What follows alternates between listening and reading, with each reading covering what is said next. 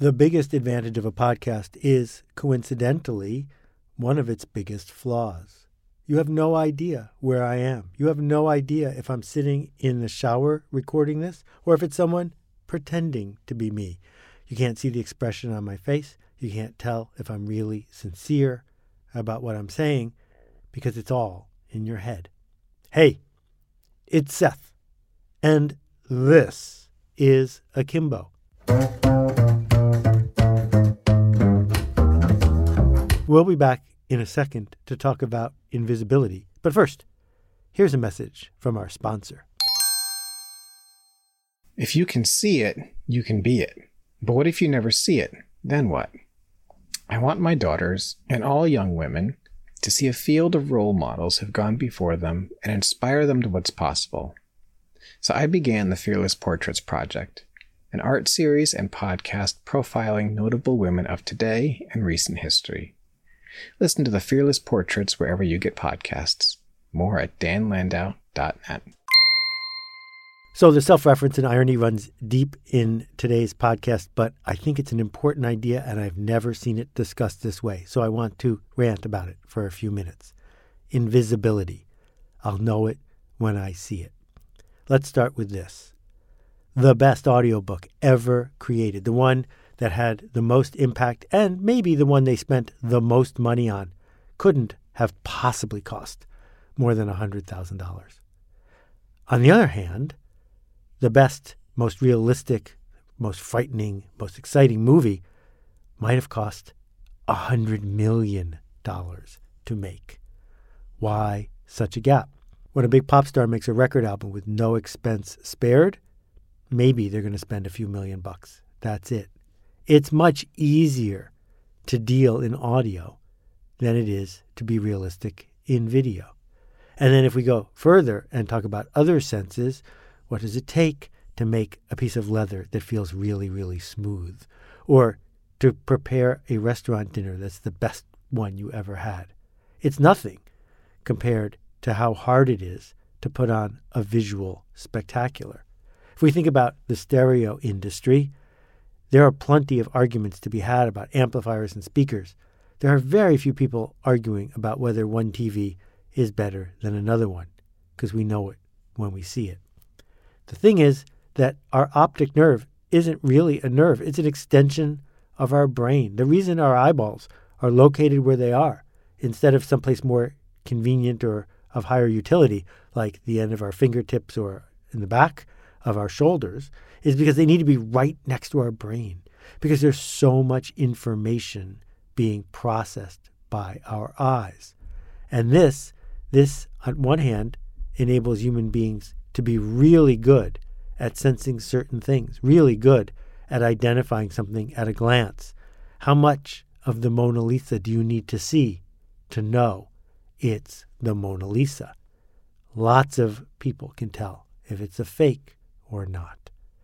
So, the good news and the bad news. Some of the good news first placebos, the miracle drug, the ones with few side effects that we can't overdose on, that work so well. Placebos work largely because the action of drugs is invisible. We take a pill and then something we can't see happens and we get better. So the act of taking the pill, the part we can see, has most of the power. That's why, if you have back pain, you should go see an acupuncturist because you have no idea how back surgery works anyway. But seeing a kind person who's going to give you just a tiny bit of stimulation and expect you're going to get better will actually help you get better than the trauma of back surgery probably will. That placebos, in all their forms, change our lives. A $100 bottle of wine tastes better, according to the Journal of Wine Economists, than a $10 bottle of wine unless we switch the labels. Because it's the labels that people can see, it's the wine that people can taste. And we are way better at seeing than we are at tasting. And so we've got all these opportunities.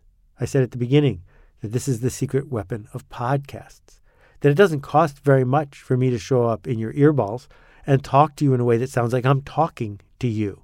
I make this every week from the shower in the back of my office by myself. But I don't get the benefit of the doubt that often comes from when people see something.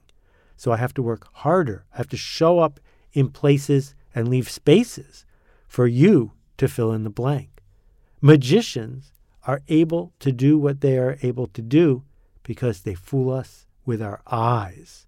That if you know what to look for, it's very hard to fool somebody. But if we don't know what to look for, misdirection, it gets us every time. David Blaine, not particularly my favorite magician, but certainly the person who made the best magic viral video of all time, did it by showing us something. Your card just left the deck just now. Look through the deck, your card isn't there. Go ahead, look. Yeah, it's not there. You won't see it there. No, it's nowhere. Here's what we'll do. Harrison, do me a favor. Grab a grab a piece of grab a piece of fruit for me, like a one that we can open up. Yeah, grab a piece of fruit. Good, whatever. And is there? Can we can we cut this? Can we can we take a knife and put it right there? Yeah. Yeah. Can put it right here. Say your card out loud. Nine of hearts. Nine of hearts. Yeah. Can you turn this sideways? Sideways. Yeah, so I can cut right through it. Let me not hit your hand. Let's do. Hold. Yeah. See inside. See, there's. See how there's a card in the orange. No way. See how there's one card inside? Please remove it. Take it out. Go ahead, pull it out. Open it up, Harrison.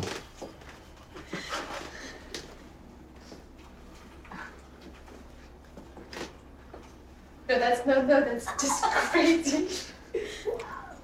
Get out of my house. okay.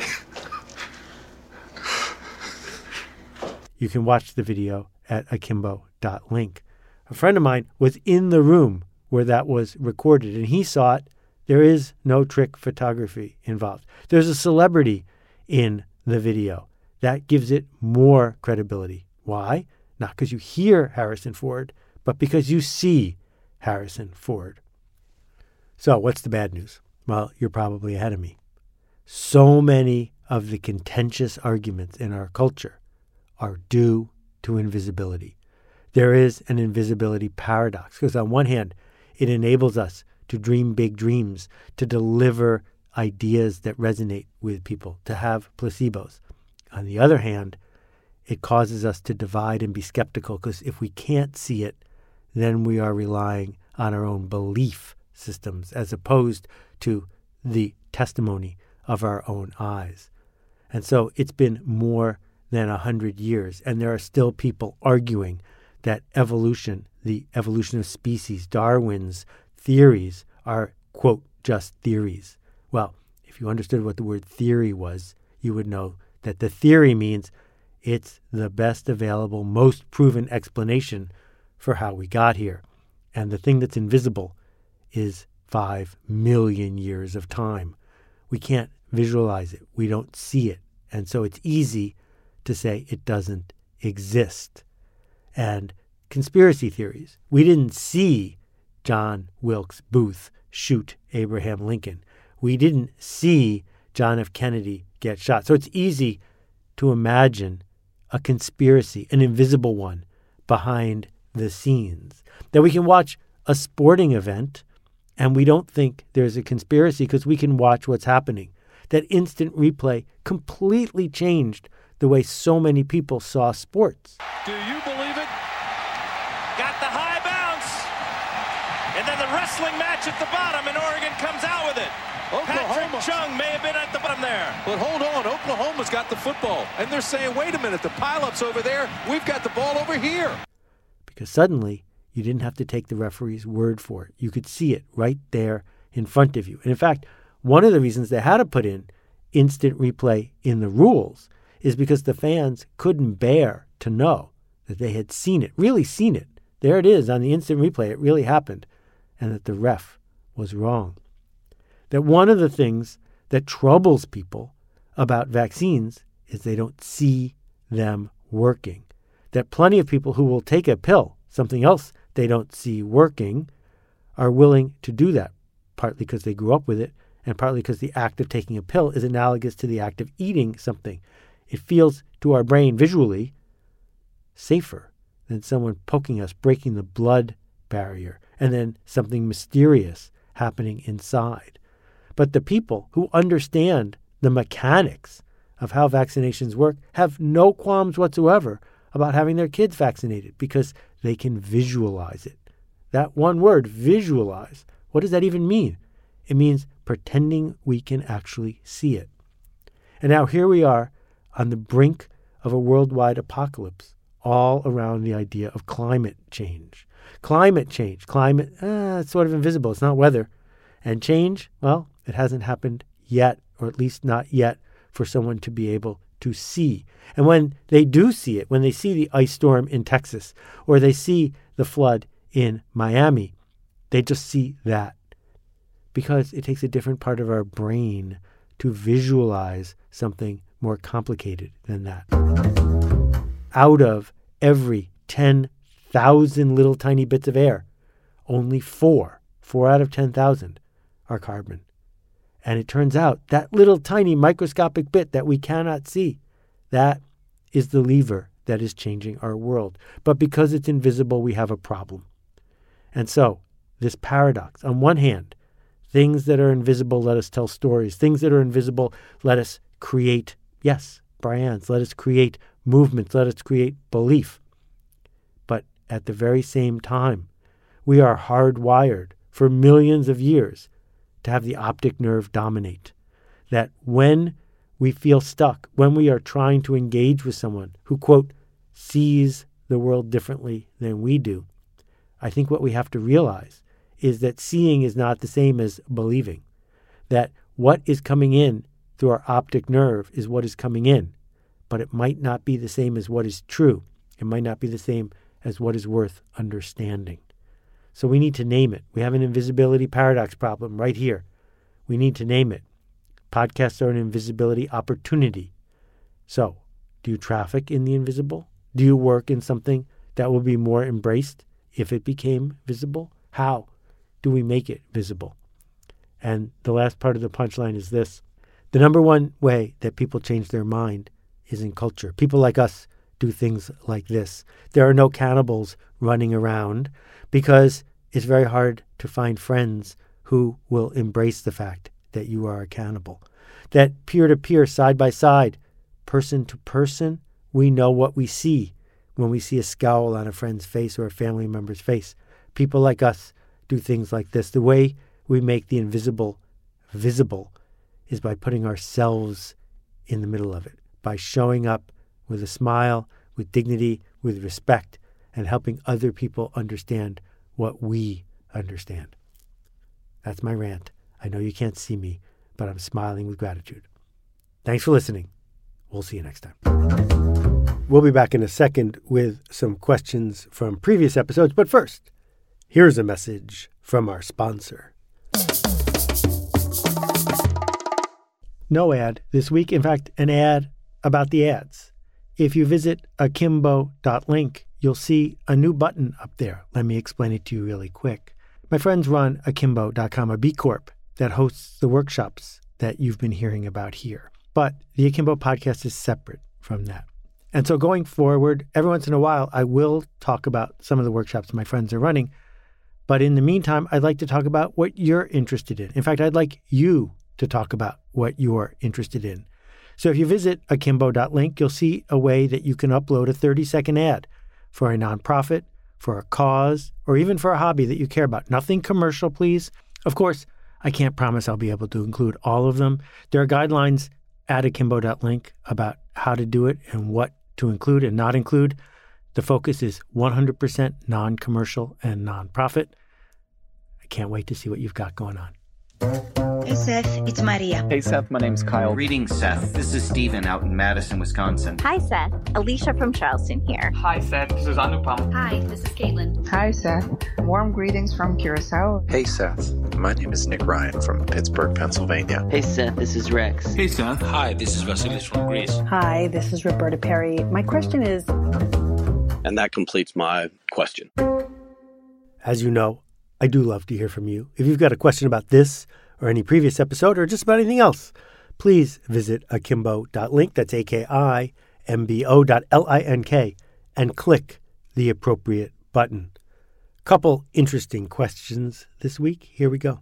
Hey, Seth. This is Vance from Oklahoma City. I've noticed in a lot of your episodes, you start with an illustration, such as a purple cow or a ratchet, and then you tie that illustration in later in the show. I'm wondering how you come up with these illustrations or if there's a process behind it. I'm trying to get better at presenting my own ideas, and a lot of other people may be as well. And it might be useful to share your process. Thanks. Thanks for this, Vance. Here is the method. You ready? Let's write down the steps. The first step find something you would like to explain. Explain in the sense of not just reiterating some facts about the thing, but explain it in context. Explain it through story. Explain it so that people understand it the way that you understand it. Second, think of an extreme, an extraordinary, a ridiculous, an obvious, a subtle, any way to tell a story about the thing you're trying to explain. And then try it out. If you do and it works, do it again to the next person, changing it just a little bit. If you do and it doesn't work, try it again on the next person, changing it just a little bit. Within a few tries, you will start to be able to understand the difference between a story that is helping someone get it and a story that isn't. But this is the only method I have for you. This is the only method I have ever succeeded with. That as soon as a method becomes a process, an actual step by step approach, it ceases to work. Because we've heard it all before. And so, what's going to work, what's going to get past where someone is stuck, is our ability to tell them a story that they can't say to themselves, Oh, I've heard that one before. You just got to keep trying them. And I might try 10, 20, 30, 40 a day. Often, because I have enough experience, I can try them on myself. I can hear whether they hold water or not. But still, to this day, some of the best stories I've got don't work because they're not really the best stories I've got. They're just stories that worked on me. Hi, Seth. It's Martin in the UK. Thanks for your recent episode about search and Google and Ecosia. You mentioned almost in passing that you thought Google could be doing so much more about climate change. And yet, when I look at their homepage, at least in the UK, it has a link to some information that indicates they've been carbon neutral since 2007. So, specifically on that point, I'm curious what um, prompted you to make that comment, but more generally, whether you have a method for telling fact from fiction on the internet. Thanks for the podcast. It's uh, one of my favorite listens. Thank you for this one. Martin, there are two parts to your question. The first one is how do we tell facts and truth on the internet? I'll start with that one, which is well, how do we tell facts and truth anywhere? Are facts true? Is true true? Is knowing the temperature an accurate way to know how hot it is outside? Well, often it is, but sometimes it's not. That we take the physical world, facts in quotation marks, about the physical world, statistics, probabilities, distributions, and we process them through our storytelling machine. And more and more in our post sciencey world, people are using that storytelling machine to change how they feel. And so everything's a placebo or a nocebo. We are surrounded by stories that are changing our emotions. And I know it is way more reliable as a mechanical engineer to be able to look something up in a table and know for sure. There aren't a lot of debates in the engineering world about whether a bridge will fall down or not, because it can be measured and it can be tested and it's true or it's not. But some of the most important things in our lives aren't bridges in the actual literal sense. They're more figurative than that, and they are about the stories we tell ourselves, which leads to this idea of Google. Google with 95% market share. Google, a company that makes billions and billions of dollars in profit on a regular basis. Google does part of this by having slightly better computers that do slightly better search with slightly better algorithms. But we know from tests that people prefer Google results to Bing results if they're formatted like Google, but they prefer Bing results when they're formatted like Google as well. That the way we feel about Google changes our expectation of what we're getting from Google, which leads to this idea of whether or not it's okay for Google to simply be carbon neutral. Because we all know that Exxon and British Petroleum and Shell will never be carbon neutral because their entire business is taking stuff from deep underground, stuff that's worth trillions of dollars, and turning it into gases that change our climate. It doesn't matter how hard they try. As long as they keep doing what they're doing, they're not going to be carbon neutral. So then when a company like Google comes along, Google, which has all the smart people, all the time, and all the money in the world, is carbon neutral enough? Is it sufficient to earn them the benefit of the doubt and the story we've been telling ourselves? They are a monopolistic company. They are imperious. They make decisions behind the scenes that break the hearts and the business models of their partners. They are not blameless in many of the things they do. They're also a miracle that Google search has transformed the way people discover things about the world. There's no doubt about it. But I think they've been asking to be held to a much higher standard than an oil company. And part of being held to that higher standard, I think, is that a link on their website saying that they are carbon neutral is insufficient. That if they are not making things dramatically better as one of the side effects of the work that they are doing, they are probably not doing enough. But that's just my rant. Your mileage may vary. Thanks. We'll see you next time.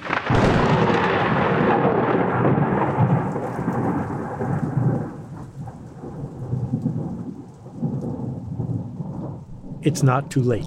Hey, it's Seth. About 16 years ago, I wrote my first post about climate change. And since then, every single metric has gotten worse. But it's not too late. What we need to do is shift it from a me problem to a we problem. And my new project is not my new project, it's our new project. More than 300 volunteers from 40 countries around the world have spent the last bunch of months putting together the Carbon Almanac. It's not coming out till June, but you, my loyal Akimbo listeners, I wanted you to see it and hear about it. First, check out thecarbonalmanac.org for all the details. Thank you for caring enough to make a difference.